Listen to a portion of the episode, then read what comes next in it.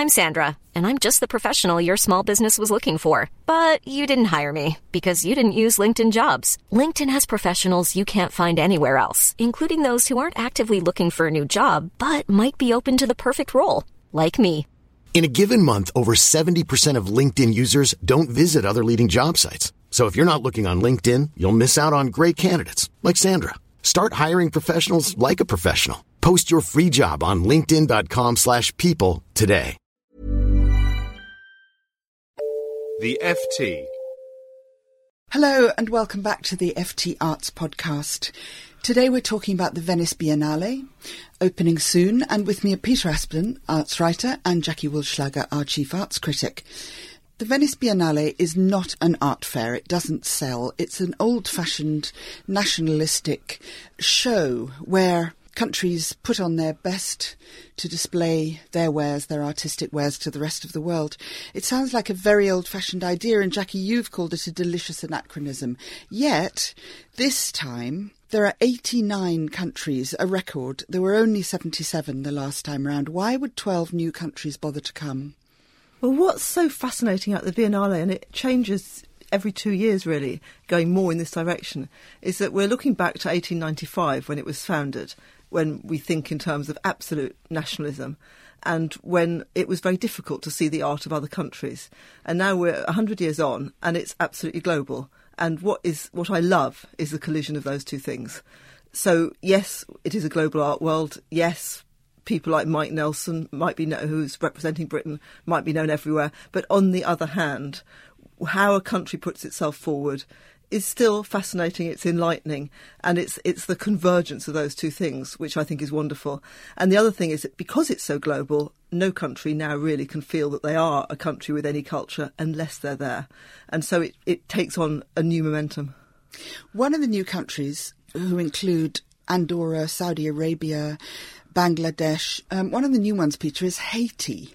An terribly, terribly poor place. It costs a lot of money to set up shop in set up stall I should say no, definitely not shop at the Venice Biennale why would they do it Well, I agree with Jackie. It's it's it's more and more a world in which you can't afford to be not there culturally. Um, I think nations increasingly define themselves by their cultural presence on the world stage. It's very analogous to sport, in fact, and the Olympics. The Olympics is another thing where you get more and more nations wanting to compete because they want to make an impact on the world, world stage.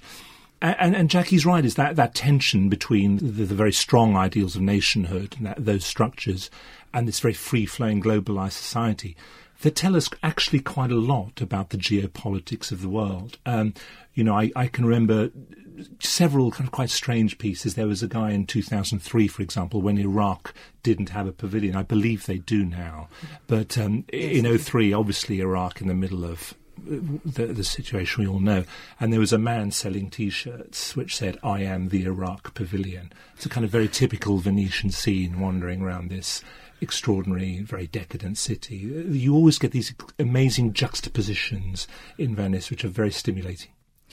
Well, Iraq, in fact, is a returnee this year, one of the countries that's coming back after a protracted break. Um, it hasn't been there since 1990. And obviously, it's very eloquent that Iraq, in particular, should be back there. Now, then, it's a great celebration of contemporary art. Almost everything is by living artists, although occasionally something happens to one of them. And what's interesting, I always think, is that countries by no means put forward their greatest or most famous architects. So, for example, Britain you know, doesn't have Lucian Freud or David Hockney. It has Mike Nelson, who's hardly a household name. So what are, what are they trying to do here, Jackie? Well, I actually think this is a great shame. I think a lot of countries don't put forward their best. Some, some, some of them do. I think that is actually a crisis in cultural confidence. I think it is very unfortunate that we're putting forward Mike Nelson and, and not David Hockney's late work. But of course, it is the reign of the conceptual. And it is also, I think, has to be said about Venice, the reign of the committee, because almost all these countries have an equivalent of the British Council. And committees don't always make good decisions. I mean, we, we, we know that. But having, having said all that, the Biennale is always full of surprises. There's always something you don't expect. Someone always comes through with amazing work. And you know, I, I, think it's fascinating. Egypt, for example, the, the artist was tragically killed uh, in the demonstrations in January, and they are putting footage of what happened to him and of what he was working on. And to me, that, that brings a new personal cultural dimension to something that I've heard about. And that, that is really, you know, what it's about. I think, uh, can I, can I just say, um, as well as the tensions between the idea of nationhood and globalization, there are also tensions between artists and the committees who choose the art, which is also very fascinating. Um, I remember interviewing a very senior figure at the British Council, who, of course, are responsible for the British Pavilion, in 2003 when uh, Chris Ofili produced this very sumptuous, lovely pavilion uh, of his paintings.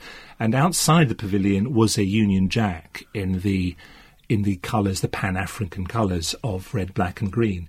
And this figure from the British Council said he was absolutely terrified that some Daily Mail person would come along and say, "What is this?" You know, the Union Jack draped in African colours, and they were very, very nervous about it. They felt it was really a very kind of controversial thing. It, it actually went completely ignored, which possibly tells us something about our time. There's definitely a trend towards the political this year. Um, the American Pavilion, quite interesting. A pair of artists who come from Latin America, in fact. Yes, that's true, but the American Pavilion is, is very interesting, and in some ways it embodies what, what happens with Venice. If you look back at the last four biennales, on alternate times, the Americans have had absolute blue chip, male, elderly, sort of eminent names. They had Ed Ruscha in 2005 and Bruce Nauman in 2009. But in 2007, they had Felix Gonzalez Torres, who was gay, Cuban, and dead. And they and, and that is that is the tension of Venice. That's one of the things that, that it can go either way. It's sort of random, but then, like all things, it sifts to a sort of truth. And so America represents itself one way, the other way, and somewhere what America's saying is about itself is in the middle, and that is fascinating. And there was also Fred Wilson, wasn't there, Jackie, in 2003, 2003 think, yeah. who um, who produced a, a, fascinating show. Who he kind of highlighted. He did things like uh, produce old master paintings, highlighting the um, black slaves hidden in the corners, spotlighting them. And outside his pavilion was one of the so-called vous compras, um, one of these um, African immigrants who are in Venice selling cheap counterfeit bags, and he used one of those as the installation. And I remember asking him, "Are the bags actually for sale?" And he said, "Yes, they are, but." Probably for more money than you'd think. But, Very knowing answer. But the other thing is that in this context, all art looks political and that's another thing. You know, every Biennale ha- is is political because Ed Ruscha, who's not a particularly political artist, looks political when he's representing in America and he's doing paintings which show that America's in decline. And when you see that in the American Pavilion in its sort of Georgian mini mansion, that is, says something completely different than when you see them on the walls of Gagosian. Well, it's a magnificent show and it runs right along to November, so lots of chance to see it if you're travelling to Venice so that's the show aspect of it. But let's turn to this question of how commercial it actually is. I mean, it is not supposed to be a selling event, and yet these are living artists. This is new work. It's obviously very significant in the market. What do you think, Jackie? Well, very famously in 2007, when Robert Storr curated a, a, a superb central pavilion, which is where the, the director chooses his way of expressing the, the pulse of contemporary art. And he had a, a, room dedicated to Sigmar Polke paintings, fantastic things. They all were sold on the first day to Francois Pinault, and two years later they appeared in Francois Pinault's private collection on the Punta de, de, de Gana. And I mean, there is nowhere where art is not for sale. Venice is not special. Venice has resonance because it's always been such a market and such a trading place. So you, you sort of it makes sense, but it, it happens everywhere. But obviously, this you know anything shown in that central pavilion is exalted to the point of this is where contemporary art is. The collectors are in there. Nobody can afford not to go. That's how it works. Yeah, I agree completely with that. It's not, you know, let's not be disingenuous about this. That the extraordinary commodification of art. Well, of course, it's always been a commodity, and as you say, Venice, of all places, a centre of commerce uh, before a, a centre of culture, in a sense. Um, but you know, of course, where the money is, the commodification of art in the last 10 years has been extraordinary. Why wouldn't the place be crawling with dealers and deals and checkbooks? But it's also the place where people want to be seen to be buying and be seen to be powerful. And it's and that I think is really does change year on year. It gets more and more. And, and interestingly, you know, I don't know how you buy your space here, but Dasha Zhukova has rented I don't know how many boats, and on them she's put small clips from video artists. I don't know if they're in her collection, but it's arranged by her, and she's called it Commercial Break. And of course, what that's really advertising is her. It's the boat going up and down the canals saying, "This is me, I am here."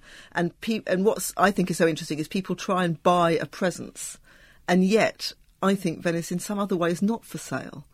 And I'm interested. The director this year has put some Tintorettos in the central pavilion, and I wonder if that is saying, actually, there is something timeless here, and that is why Venice works as well. It's that other tension between what you can buy, you know, what, what money and prestige can try and get, and what absolutely it can't, which is, you know, all those riches and all that culture and all that art that is always Venice.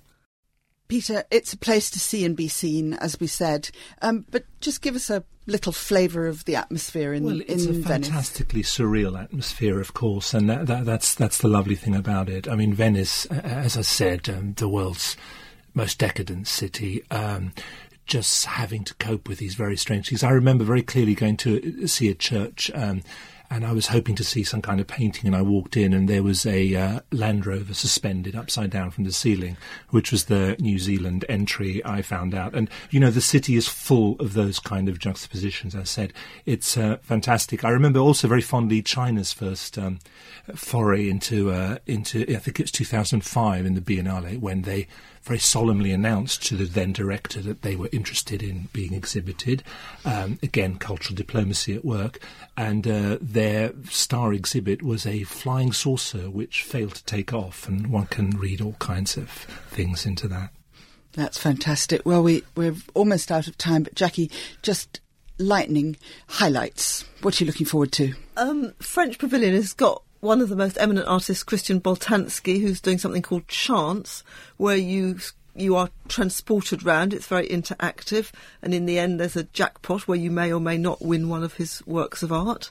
Um, off Biennale, I think it should also be said there's so many collateral events. They often are more interesting than in the Giardini. Anselm Kiefer has got a big show, and I think that's very much to be looked forward to. And Anish Kapoor. Well, the Venice Biennale begins next week and runs until November, as I said. Thank you very much, Jackie Wullschlager and Peter Aspden. The FT Arts podcast was produced by Griselda Murray Brown. Goodbye. For more downloads, go to ft.com forward slash podcasts.